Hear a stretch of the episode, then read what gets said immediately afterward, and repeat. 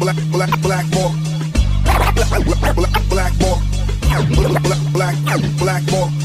Black, black, black, black, black, black, black, black, black, black more.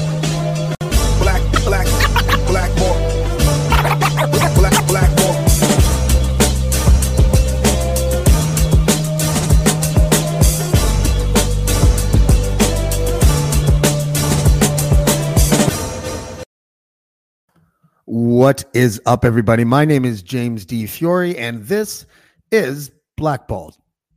Um, we have been seeing case after case, I think, over the last, I don't know how many years, 30 years, um, 40, you know, like uh, as far back as you can go, we're, we're, we're going to see cases in the Canadian justice system that sort of fall under a category of a wrongful conviction or maybe people who are completely evil that, you know, get like a sweetheart deal. Um, I started thinking about doing a show like this with uh with, with my co-host Rob Kaviklian because I was watching um things sort of unfold in Canada and the United States, but mostly Canada, that seemed to run counter to what justice is supposed to be. Um the easiest example that I can think of, and maybe Rob can sort of set me straight about something because I, I run into a lawyer like once every 10 years who will convince me of of the attributes of uh, not ever having any mandatory minimums.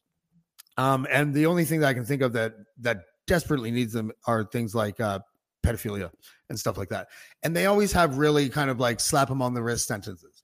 Um, so we decided that we it would be fun to do a show. We're kind of doing an experiment. We're doing this on the fly in this in a sense, just to see if we could come up with a way of really spotlighting some of those famous Canadian cases.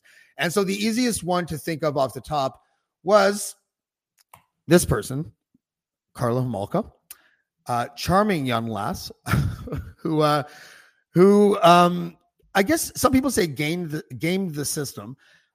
Uh, she she's obviously a serial killer. Like it, it's it's so weird this case because she made a deal, and after the deal was made, they found videotapes that basically contradicted a lot of the things that she said regarding her own involvement. And so we're going to try to unpack as much as we can and then take a look at it sort of from the standpoint of the justice system itself and why we did stuff like that. So, Rob Kaviklian, you are my co host. How are you, buddy? How's it going, everybody? Yeah, I'm good, James. Thanks for having me, man. Um, I'm really excited for this.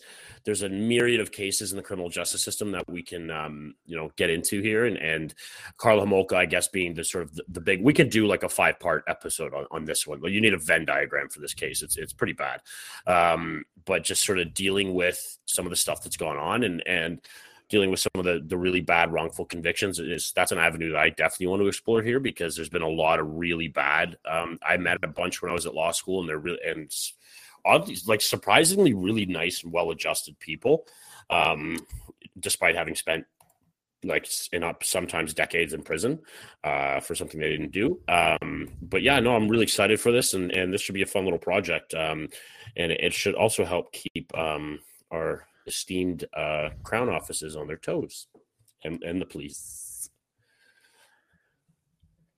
Um, my system is frozen. Is it? Mine isn't. Is mine?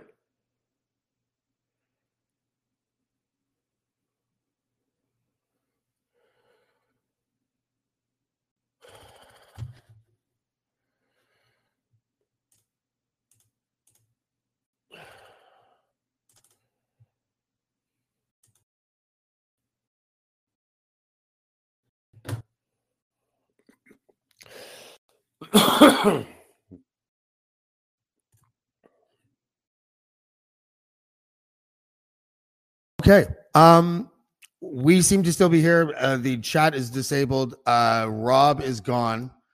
And this is the magic of live podcasting, everybody. And then Rob is back in. How you doing, Rob?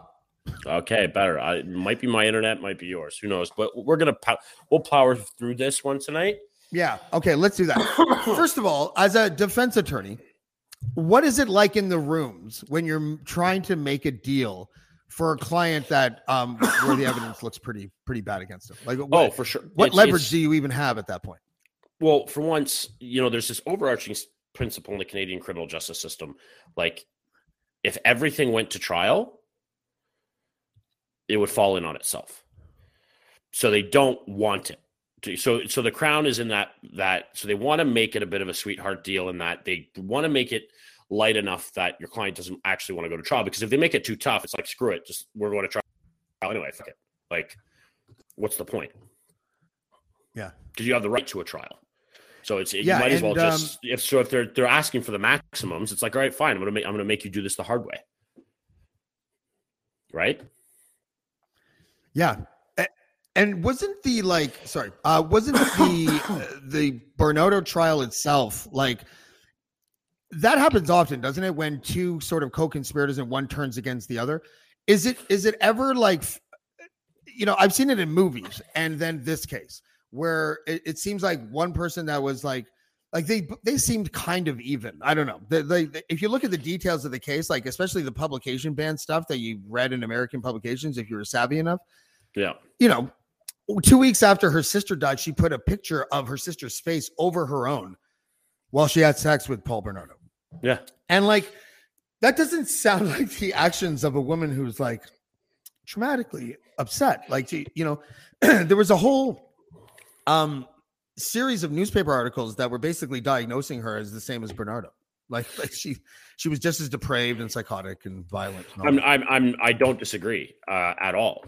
Mm. Uh, the point is, is, is, so that happens where this is the thing is that there are very few things as, um, you know, uh, there are very few things as satisfying as cross examining an admitted co conspirator. Because one of the functions of a judge is to be Yeah. a, a referee and to protect the witness. Um, the thing about it is, is you know, so on the one hand, you, you, you so on the one side you have the polar opposite uh, is you know like a, a child witness. That's the definition of a vulnerable witness. When I'm doing that, that you know, Mhm. I'm on a short rope with the judge, right? Like he's just waiting for me to screw up, or or they are. Um, when it's a situation like uh, you know an admitted co-conspirator, and it's the polar opposite. Short of striking them on the stand, I can do whatever the hell I want in the courtroom. Like it, it's it's one of the most satisfying experiences as a lawyer I've ever had was when I was able to to um yeah, it was an armed robbery and one of the guys who was actually like the the instigator for the whole thing flipped on the rest of them and each three defense lawyers got to just Hmm. take a run at this guy. Like for like we sweated him on the stand for like five days. Um, but the thing about it is is an admitted co-conspirator is what's what's called a Vetrovec witness. A Vetrovec witness it comes from a case name is that this, this is a witness that's so unbelievable and such an unsavory character that you can't, almost can't believe them. And so anything that they uh, anything that they say has to be taken with a massive grain of salt to a jury and the, the judge has to instruct them on that Yeah, that's also true when their crimes include like manipulation and and grooming and and like you know like uh con man stuff and like what what did uh uh Ted Bundy used to like walk around in a fake sling and crutches and shit like that. yeah like he was yeah, just yeah. master manipulator. So um and yeah, Ted so Bundy, it's like, interesting. Oh, Ted Yeah, Bundy was if you if you put him in a room at NASA, you should have he should have been in a room at NASA building missiles. Like he was so intelligent. Um yeah, do you think he was intelligent or do you think he was an actor? no, he he they they had like he was he's one of the most sort of mentally reviewed. Him and John Wayne Gacy were, were Mm. two of the are two of the most uh, like sort of psychoanalyzed serial killers of all time. Yeah. Um and and like extreme intelligence. Yeah, Ted Kaczynski would fall in that category, I think. Oh, the Unabomber. I don't even know yeah. if he if he meets the the standard criteria for a serial killer though. Um Well, I he know was he did kill- featured on a popular Netflix show that profiles serial killers. yes, So no, I, I it's gotta be understand right, that, Yeah. but it's not the the standard MO. Right. No, it, it isn't. Um, but he was reclusive and didn't uh, kill anyone close range. That was sort of like Yeah. the difference in his thing. Um, so okay. I'm going to ask you questions like a layman, okay? And you're going to answer them uh, like a lawyer, but for a layman, because I would like to know the linchpin of this whole thing. The reason why Karla Homolka, uh, there's many reasons, but one of the main reasons why she's so controversial is because after she had made her deal, one of the lawyers magically found a bag of horrible evidence uh, in the form of videotapes of uh, of the of the rapes and murders. Why is uh, our our system set up in such a way where if something comes out, even if it's years later, that refutes the things that are were were agreed to, why isn't there an automatic sort of switch that says, well, this is obvious evidence, and that's why like it's very protective towards people for you know um for not giving them a fair trial and things like that. But isn't it more unfair to not include evidence that it clearly shows something? Like I I, I I've never been able to understand why that was. Yeah, and so no, I, I completely understand that. You know, it's the thing about it is is is there's a notion, like as I said before, there's this overarching principle that if all cases in the criminal justice system go to trial, the system would fall in on itself. It might still fall in on itself anyway. It's chronically underfunded. There's not enough crowns, not enough judges. Legal aid is chronically underfunded. It's just it, you know, it's not good. I mean, it's a lot of people doing a lot of great work hmm. under impossible circumstances.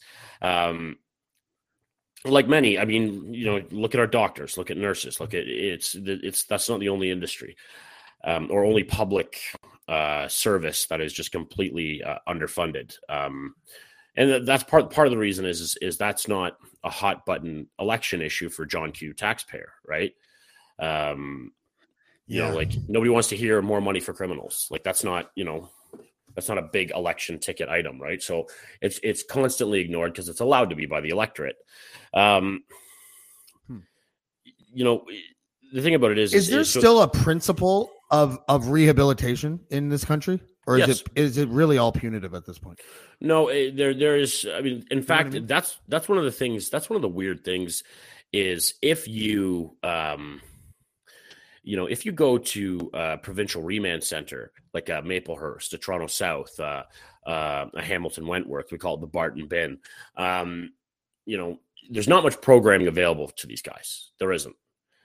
But if no. if you go to the penitentiary, your quality of life is much better. You can get a degree. There's a lot more programming available, a lot more rehabilitation available good you know good guys. Uh like it's or sorry it's a good uh mm. you know it's it's a much better guys people get better in there whereas our provincial remand centers they're just finishing schools for criminal behavior. They really are. They you're just locked up 24 hours a day just hanging out with other guys and nobody's getting any better. And so it's just you you come out much worse. Yeah uh, I, th- you might not be able to answer this question but i've always sort of wondered why our jail systems were places where violence could almost all, always easily occur. Like, does the state not have any responsibility to protect uh, prisoners from violence inside prisons? Oh no, they do. They do. Absolutely. I've got a civil lawsuit right now for okay. but, them failing to do just that. Well, the guy had a medical emergency, so it's not violence. but there's a big class action going on about the, the Ottawa Carleton Detention Center right now because of the horrific uh, conditions that these guys were forced to live in. Uh, Heinen Hutchison is, is doing it. Sorry. Yeah, I uh, I actually know um, one of the guys that committed suicide in that prison a couple years ago is a guy from a local community here, and uh, yeah, they were uh, he was arrested because uh, public disturbance or something. He was schizophrenic. Everyone knew him. Everyone knew he was schizophrenic, and uh, they asked to take him to the mental hospital, and instead they took him to the uh, to the prison, and he hung himself that night. So I don't know if he's part of the class action, but yeah, yeah. Yeah, no, and and okay. this this is the thing is that it's it's the the conditions in the provincial remand centers are horrible, um, and, and, I'm not trying to shit on any of the guards or you know because there a lot of these people are trying to do really good work in there, but they're just they're not it's not funded properly. They're not they're not equipped to handle. Not, there's no training. There's uh, or very little training in terms of um, rehabilitation for for the corrections officers. Uh, their training is is mm-hmm. you know. F- force multiplier and all that kind of crap. Yeah. Um, okay. We are um, we are now uh, thinking like let's fast forward to when she made the deal. So she makes a deal for what? Twelve years in prison.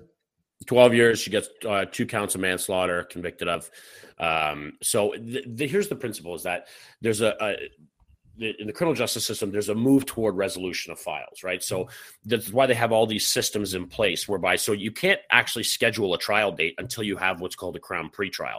A crown pretrial is Okay. um, there are the steps that you have to take. So first is the CPT, the crown pretrial. That's a meeting, an informal meeting between the defense and the crown. So they'll call you, um, Hmm. or you call them, and then you say, well, "What's going on here? What are we doing with this?" You know, um, what you know, like, what do you think should happen? What do you think of the evidence? Like, it's an informal discussion. Then from there, notes are made, and if it doesn't resolve there, and the crown will normally give you a position, and depending on the crown, you know, the younger crowns don't really have much leeway. Like they, so they'll they'll just kind of take the party line. Yeah. Um, Okay, and the attorney gen, uh, uh, the attorney general is the one that has the authority to make deals like uh, like the one that a Homolka made. Is that right? yes, that one would be a much higher level one. Um, Yeah. So you have the, I that Toronto would probably be involved um, because again that's a provincial crown matter, right? So there's provincial crown and federal crown. The federal crown you're dealing with mainly drug prosecutions, but some of your obscure fisheries offenses, national parks offenses. Um, okay. you know, uh, like uh, oh god, a story when I was up at law school in Ottawa. Um, these two little girls were still had a lemonade stand on the Rideau Canal, and they got fined by these Mounties, and they wound up on the desk of the federal prosecutor in Ottawa, and it was like just ridiculous. But um, yeah, like if you fuck up on the Rideau Yeah. Canal up in Ottawa, then you know you're uh, uh, it, you know you're in the federal jurisdiction. Um, seriously, I'm not, I couldn't make that up. They put him in a cell between beside like cigarette smugglers and yeah, shit. Like, yeah, basically. Um, yeah, and tobacco tax act offenses, income tax act offenses, that kind of stuff. You're, you're federal crown. Um, in uh, in um, so that would be provincial crown matter. So it would go through the office of the crown attorney, but it wouldn't surprise me if Toronto got involved um, in something like the Homolka case because it was so high profile and so. Um, I'm surprised he even had a jury at his trial. Should have been judge alone, as far as I'm concerned. Um, How is that determined? It's only it's uh, only the crown can make the application, and only if somebody is so notorious that they there's there's no way you could get a fair trial uh, or a, a pool of twelve jurors plus two rotating triers um, out of the whole population of Canada. Okay, so the last person that happened for was Dellen Millard. Yeah. he had a judge alone murder trial. That was already after he'd already Right. been convicted, and yeah, Okay. And and and is the idea that if you're a defense if you're a criminal defense attorney, you want the jury, right? You don't want the judge?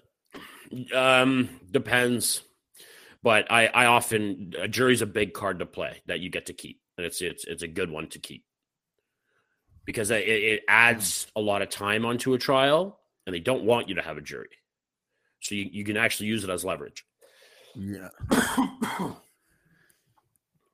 Yeah, I I mean, I've read, I've been reading a lot lately about um how a lot of there's a lot of lawyers that go from um being a uh, prosecutor to defense attorney or whatever because they're they're mad at at certain things. And I I'm not, I was always confused about why they'd be mad at like um why are people why do people have a problem with mandatory minimums, for example?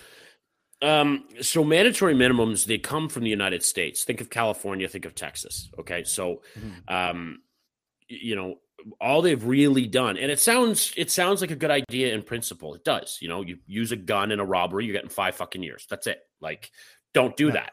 You know, like that is that should it seems to be give they call it in the in the criminal code and sentencing it there's general and specific deterrence and there's goals of when people are being sentenced the general deterrence meaning we have to deter the public generally from behaving like this um, so it sounds like it works in principle it's great that being said all it's done in california and texas in particular is serve to incarcerate two generations of visible minorities um, it's all it's done and it disproportionately affects um, poorer What it, populations it, it's having like an effect like the three strike law kind of thing. yeah that's that that's your classic mandatory minimum and mandatory minimums were struck down in. Canada.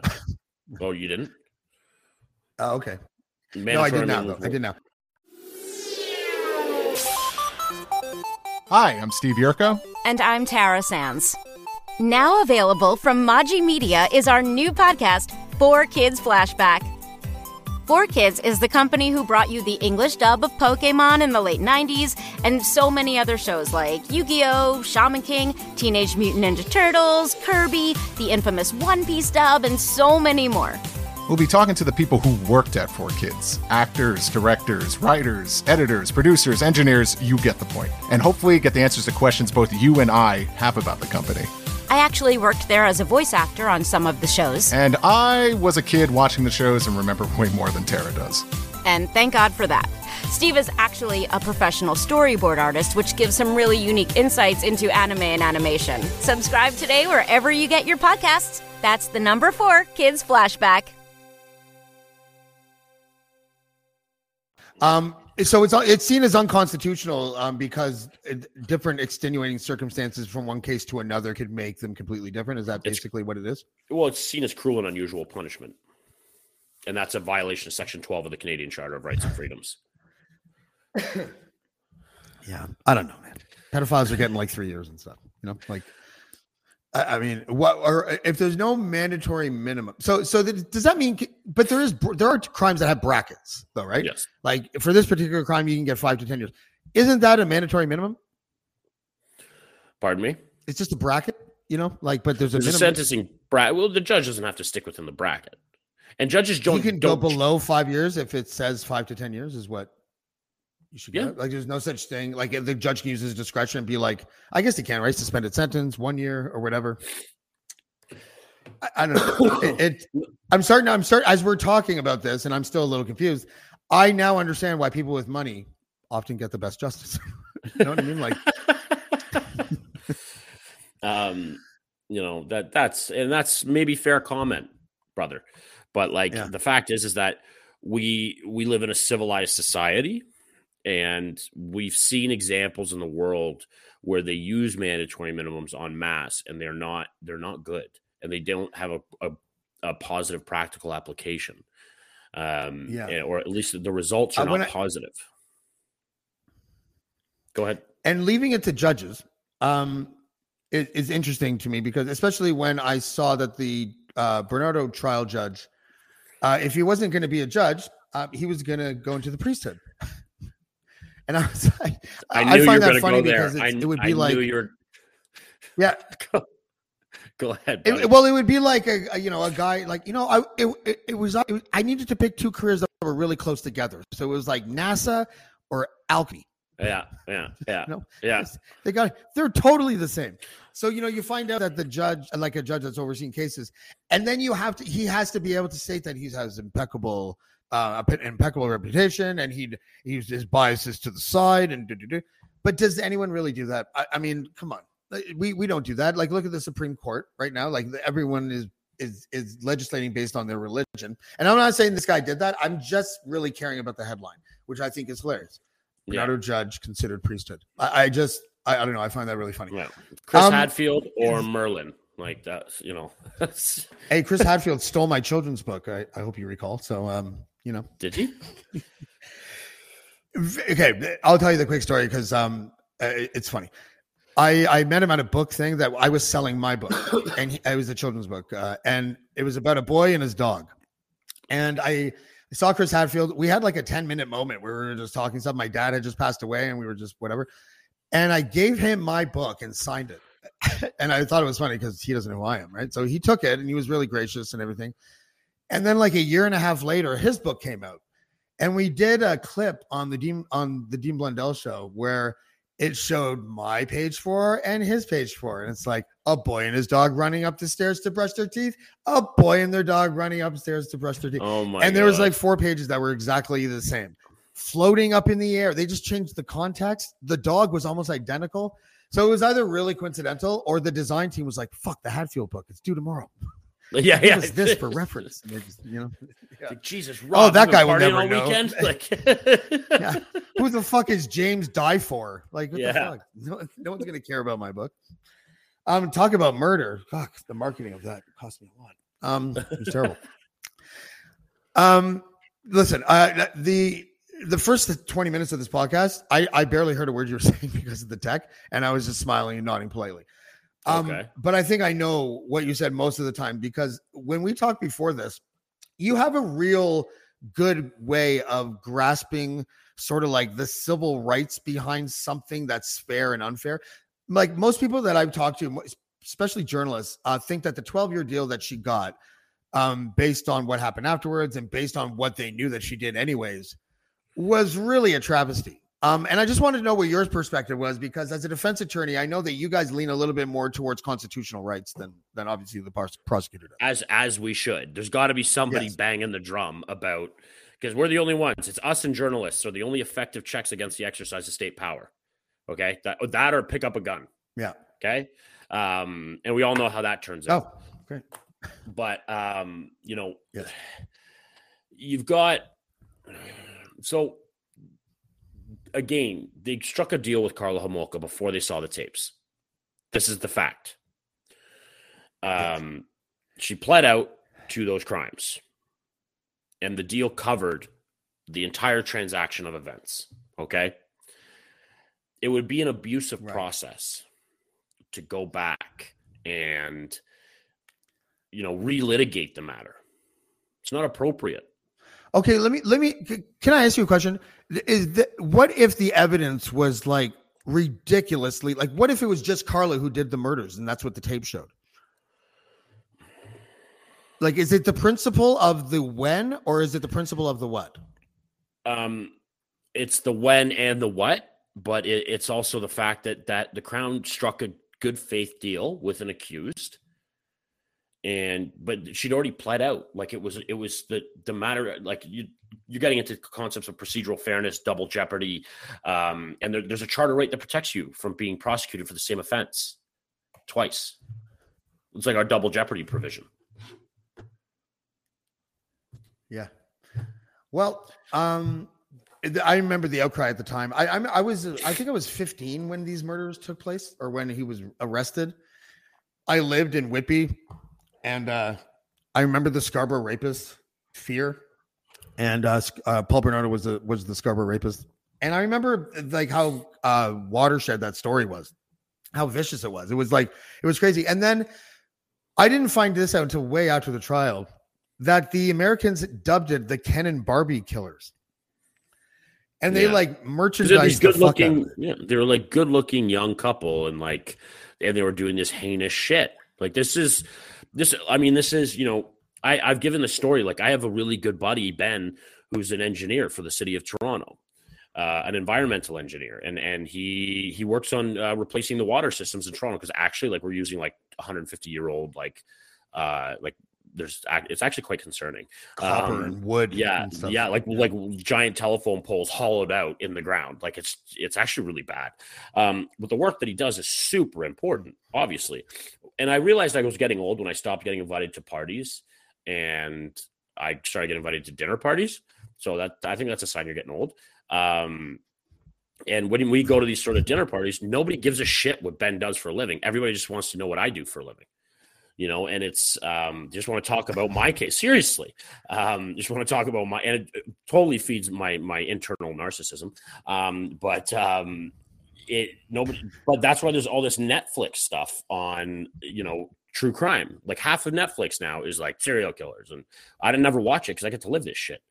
Um you know and so the, the, there's a there's a fundamental fascination with deviant behavior and that's why i do what i do for a living.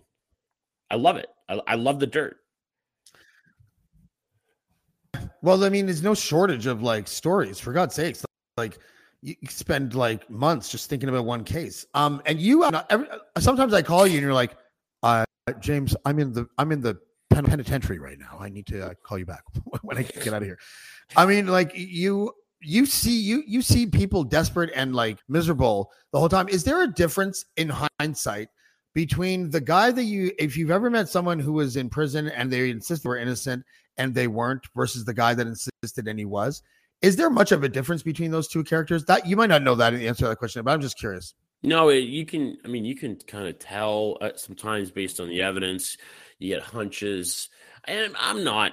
Again, I'm not a Rhodes Scholar. I'm not the best lawyer in the country. I'm not by any means. I don't know if there is such a thing as the best lawyer in the country. There are those who are very, very good, and those who a, a lot of lawyers shit. don't rub the shit out of their brow while they're being interviewed on air. They don't do this. Yeah, yeah. Fuck you. Um, Alan Greenspan. Oh, just one second. I'll answer your question. Uh, it's funny. Um, someone Um, described you to me once as the anti-lawyer. The an- and, and I really like that description actually. who said that? I want to know. Were they, were they, You know. were they nice? Uh, okay, fine. I said that to you like last weekend when we saw each other. Okay. Well, um, was that like? I hope I you meant it in a flattering way. Um, you know, it's but that's the no, I that, actually like, did. I, I like you're like a you're like a maverick. You know, like you're you're you're like um, you know, like the the guy on the on uh, Wall Street that wears like sandals and a tie dye shirt, but he makes like 16 million a year. You know, like that guy. And you don't make that much, but you know what I mean. Like he's wish. part of the ecosystem, but he's clearly not a native species.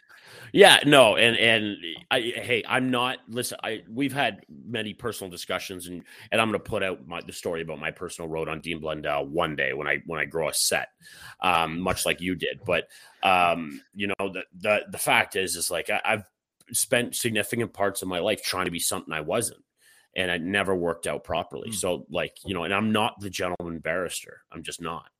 Um, Oh, I know. I know. like yeah and so it's like well just be yourself like life's too short to be something you're not You're, you're absolutely right, but it but it is refreshing. It's like people who go into politics but are not politicians and aren't crazy as well, but like maybe they're like um, you know uh, a fundraiser for like a hospital or something like that, and then oh, I'm going to dabble in politics, and they really want to do public service. They're very rare too. Like that doesn't Yeah. happen a lot. You know, it, it's usually a self-serving interest kind of thing.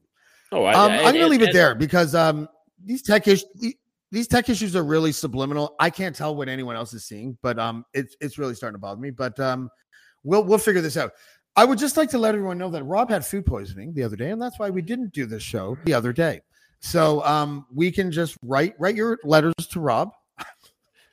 let let him know that um that you you demand a better show when we do our next one and we're not sh- we're going to do the guy that got uh, wrongly convicted right we're gonna do some wrongful What's his face? convictions but basically we're gonna we're gonna crib off um christie blatchford wrote a tremendous uh book called life sentence and she discusses her time in the canadian criminal Yes. justice system and we're going to cover that uh, a lot of the cases that she mentions because both of us love and Hmm. admire christie um, i miss christie all the time. Whenever i meet some hack journalist i'm like god you couldn't carry her bags. Like just you know and oh know. you know it's um and she was one of the last vestige and i, I, I one of the last vestiges of a fair and minded journalist and she, she you know drank whiskey neat she wore leather jackets and she smoked a pack a day and she was a bad bitch and she took shit from nobody. And i loved christie. Um so we're gonna she was my she was my neighbor in the beaches for a long or no sorry in the in the annex for many many years uh, and we knew each other really well. But when i was like 24 i used the line on Chris, on, on christie blatchford but it was not a line like like a flirty line i was trying to see if i could like finagle a way to a this is how stupid i was um to accompany her to cover the chinese olympics like uh, so I, I walk up to her and i'm like um, Christie, do you need any, you know, um, enthusiastic, uh, you know, somewhat odd looking uh, assistant to come to you? And I was like failing, obviously. She's like, Oh, you wouldn't qualify as odd looking, James. and she smacked my butt and she she jogged away. And I was like, Oh, I love that woman. Yeah, she's so amazing. yeah she was she was just and but as but also a a, a, a profoundly decent person Under- dude she like, you think about the conservatives uh the journalists right now that are clearly in the tank uh for conservatives and the and Oh, the yeah. liberals and there's liberal journalists like that too i can't I, like i know she never did this and i can't imagine if she was still with us that she ever would sort of become that partisan journalist because that's her new personal brand she would never do Oh, that Christie was like double middle fingers out the window to everybody. Like i know that, that she she's like gangster yeah, like she was a straight up gangster, did her own thing always, and there's a lot to be said for that. yeah And she I she never backed down. She never backed down. I agree. And I Um, think that you just um, invented our show formula. Because that would be such a great thing to do uh, just because we love her so much as we take the chapters of her book and and and just talk about it. I'll, I'll get in touch with the publisher and see if we can work something out per per episode or something where they pay us money for no reason at all. I'm I'm happy to can you can take the money. I'm happy to do this. Um, j- I'll, have, I'm happy to do this for for um. I don't need you of stinking work- money. joy Just of working with you um Mm. and and the joy of, of of covering that book but also the the we need to we need to sort of educate the public about what can happen when with these wrongful convictions. And, and we have a concerning trend within the criminal justice system right now as we speak. The jj decision from the supreme court of canada which totally totally fucked over the defense on sexual assault charges. You're going to see wrongful convictions Yeah. from that Yeah, that was the thing that mirrored the Title IX legislation. I thought, anyways, in the states about you can't if you're accused of a, isn't the long and short of it is if you get accused of a, uh sexual offense, um, you don't have to know the identity of the accuser or something like that. Like it's a really ridiculous one, isn't it? It's no, it was it has it had everything to do with third party records, which and uh, basically the worst part of it is this: is that if you have text messages where the complainant sends you, say, the morning after, saying, "Hey, I had a great time last night," you know, blah blah blah, um, you can't admit that into evidence without uh, having a, a, a voir dire or a judge has to trauma in the reason? Is the word trauma there? this decision it's on the floor of my office which is appropriate and poetic um because it's a that's where it fucking belongs um It's holding up my desk. yeah like it, but i it's a 300 page decision that i still um uh yeah it's it's it's just a hot bag of shit Again, as a layman, it just seems to run counter. And maybe this is the United States, but um, I thought English common law was the first one to sort of talk like this. But where you'd rather let a hundred uh, guilty men go than one innocent man put in jail. That legislation is like the opposite of that, isn't it? yes absolutely let's let's if if you even like that's like i'm telling every guy right now if you have a sexual encounter you're gonna get a waiver signed okay that's what we do Or shovel. I'm just kidding. It was a total joke.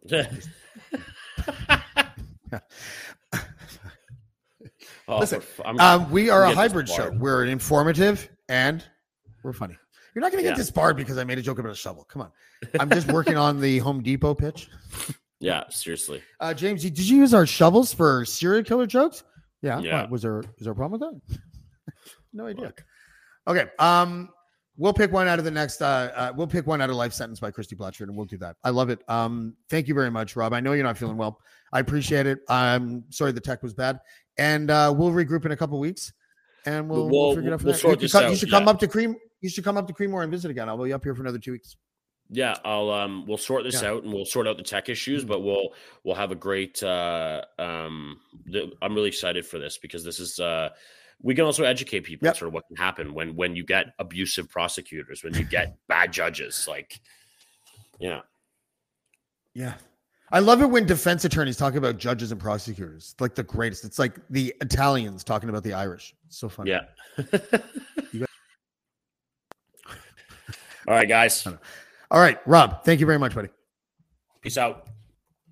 Um yeah, I I I, I just got rid of Rob according to my screen, and I get here, I'm still the guy here. So I, I am um I have no idea uh how this show sounded uh, to you guys, but it sounded okay. And let's see, what day is it? It is Saturday. On Monday, we have podcast wizard of Canada, or so I've dubbed him. His name is Matt Cundill. And then on Thursday, we have Carmen Drever. She is a former member of the Plymouth Brethren Christian Church. She's also in bloodline of, uh, I think his name was JP Symington. His last name was Symington. Symington is like a really high up there bloodline in the Brethren. And so she's kind of like a famous one. Like everybody knows who she is.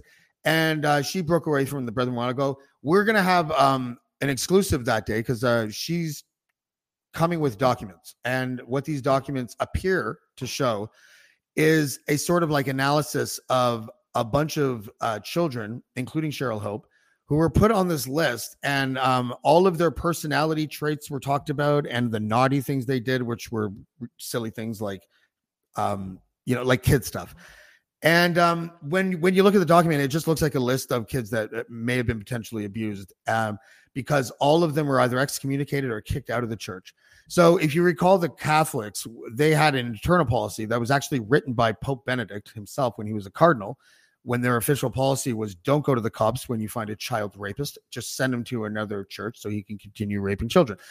But the uh, the Plymouth Brethren, uh, it, and we don't know this for sure, but uh, just very preliminary look at these documents um, and we haven't proven it, but we are starting um, in the direction of thinking, yeah, it looks like these kids were, for some reason, uh, told to leave. Why would that be? And why would Cheryl Hope's name be in there uh, based on um, what she says has happened to her? So uh, we're going to have Carmen to try to sort that out. And next week, we're going to have Adam Scorgie's we documentary culture high and that'll be fun as well so we hope you enjoyed the show we will see you again on monday and thank you for watching black Blackmore. Black, black, Blackmore. Black, black, black, Blackmore. Black, black, black, Blackmore. Black, black, black, black, black, black, black, black, black, Blackmore. Black, black, Blackmore. Black,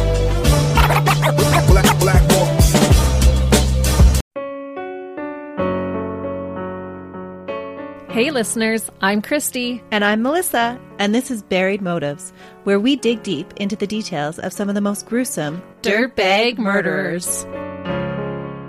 She said she enjoyed hurting things that can't fight back. And that is a disturbing view into the mind of a murderer and such a dirtbag. Yeah, that's not even strong enough words. This is totally a recipe for disaster. And not to justify whatever is going to happen, but you can totally understand and see how this would be in the works. If you were only to look at what she did later on and not know any of that history, she would appear like off the wall crazy. Oh, 100%. Because we're not even close to getting to the end yet. But you can just see this pattern and all this kind of stuff developing in her, which is what we're here for. We're digging deep.